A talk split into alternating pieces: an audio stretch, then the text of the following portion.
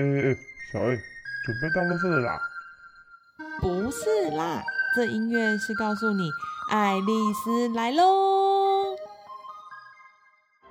失症照顾者信箱第八集，家属的心情抒发。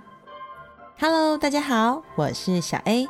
今天的照顾者信箱，我想跟大家分享我所收到的三篇家属心情故事。第一篇，疫情严峻。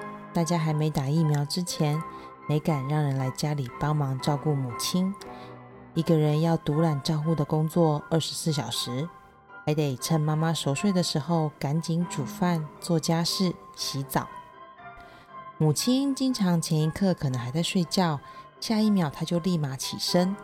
她不记得自己走路不稳，经常跌倒，所以得时时的在她身旁办公或者是做事来保护她。而半夜，他平均起来三四回合。当一醒来，我就像装了雷达似的，赶紧跳起来要扶着他，因为母亲可是我的心肝宝贝。已经不记得多久有好好的睡上一觉，应该有超过八年了吧。疫情至今未有好消息，真的不知道自己还能撑多久。非常的时期，面对了很多新的问题。其实也是一种让我们重新认识失智长辈的过程。就好比这个家属，他可能会觉得很困难，是因为以前不用二十四小时的面对长辈。鼓励各位用另外一个角度去看，会不会因为这个过程，才让你们发现家中的长辈原来有这些问题？妈妈会一直起来，是因为没安全感吗？所以他之前去上课的时候，曾经老师有反映过，他都一直会游走，吵着要回家，会不会跟这个有关呢？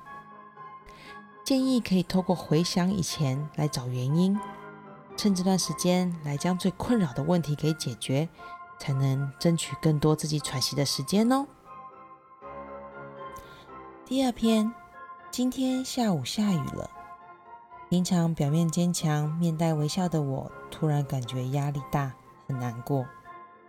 想到当初从社工手上接过来的受到弟弟家暴的妈妈，而后来觉得妈妈怪怪的，带去医院让医生诊查是忧郁加上失智症。经过了调药换药，妈妈的精神方面症状好很多，但记忆和认知方面就一直在退化。我觉得走一步算一步了，就这样陪妈妈走过。但是弟弟并不放过妈妈，用很卑劣的方式要逼妈妈出来，就为了要拿他的钱。当然，我也采取了法律途径。到现在觉得压力好大，但我在妈妈、先生、婆婆、孩子的面前要更坚强。虽然婆婆不高兴。但还是要照顾我的妈妈，祝福我好吗？谢谢。我要跟这位家属说，你真的好棒哦！你做对了一个选择。父母生我们、养我们，照顾他是当然的，但希望你不要单打独斗，要帮自己找团队。其实我有看到一个关键的地方，建议你。从全然的将自己需要支持来告诉你身边的人，有人帮助你，你才能全心全意的找出让自己可以顺利照顾妈妈以及解决问题人物的办法。另外，也建议你到我们的相关社群以及看看我们的平台所放的这些资源的连接，把自己的后盾变强，你才能继续走下去。祝福你哦。第三篇。马不停蹄，一阵忙碌后，我想说端午快到了，就像住在不同县市的哥哥一家人请安问好好了，就打了电话给哥哥的儿子，便得知哥哥因为疫情已经没有工作一周以上了。天哪，休息那么久，一通电话关心都没有，也不会关心一下自己的妈妈，或者是关心一下我这个妹妹照顾的负荷如何。真心的觉得养儿防老吗？养女才防老吧。我想要跟这位家属说，想必疫情下的你以及你的哥哥都过得不好吧？疫情确实改变了很多事情，在无法指望别人的时候，我们能做的就是多搜寻一下社团上的一些资源。我们先姑且相信哥哥有遇到了困难，先放下他吧，让我们这些专业的人员来帮助你。毕竟，先要让自己快乐，才有好的照顾品质啊。做得好，做得自己问心无愧，才是最重要的。让我们这些专业人员成为你的后盾吧。听完这三个家属的心情故事，我想跟大家分享：因为疫情，其实很多的失智家庭原本的步调都改变了。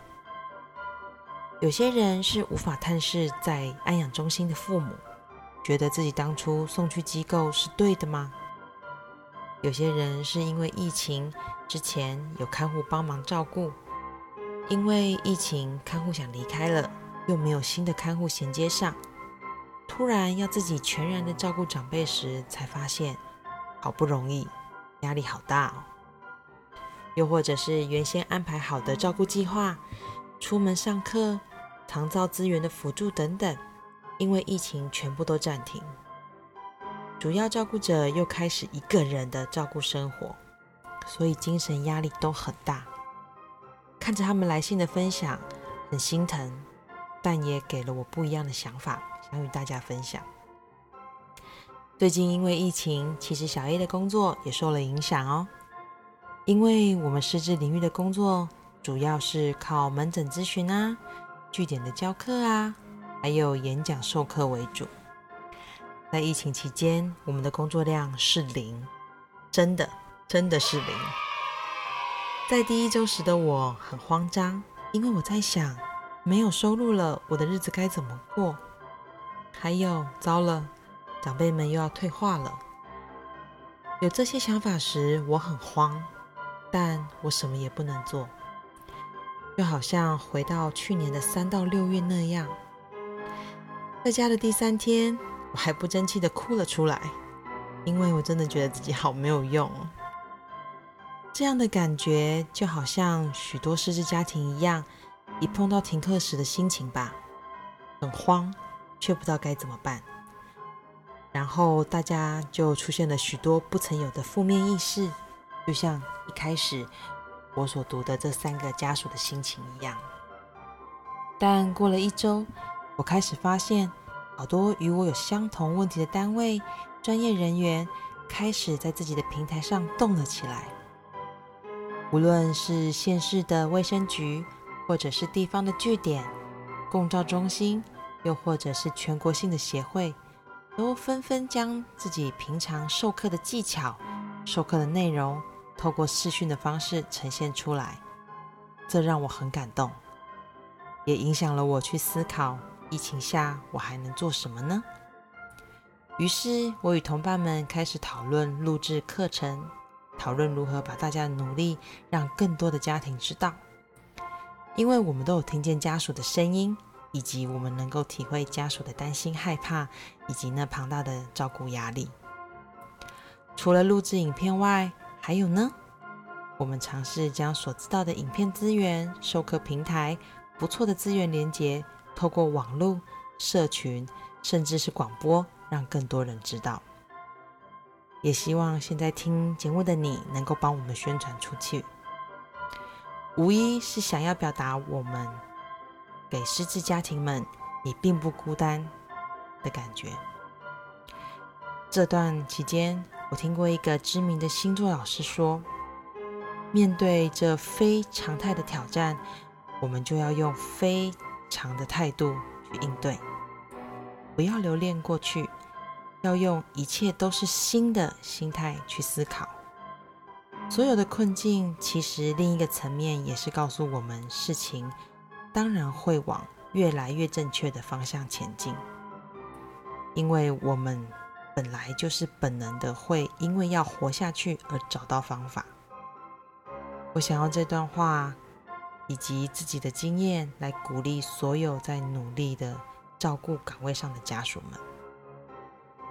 也因为看到了这几位家属的来信，让我想要录一集有关照顾者喘息资源的单集。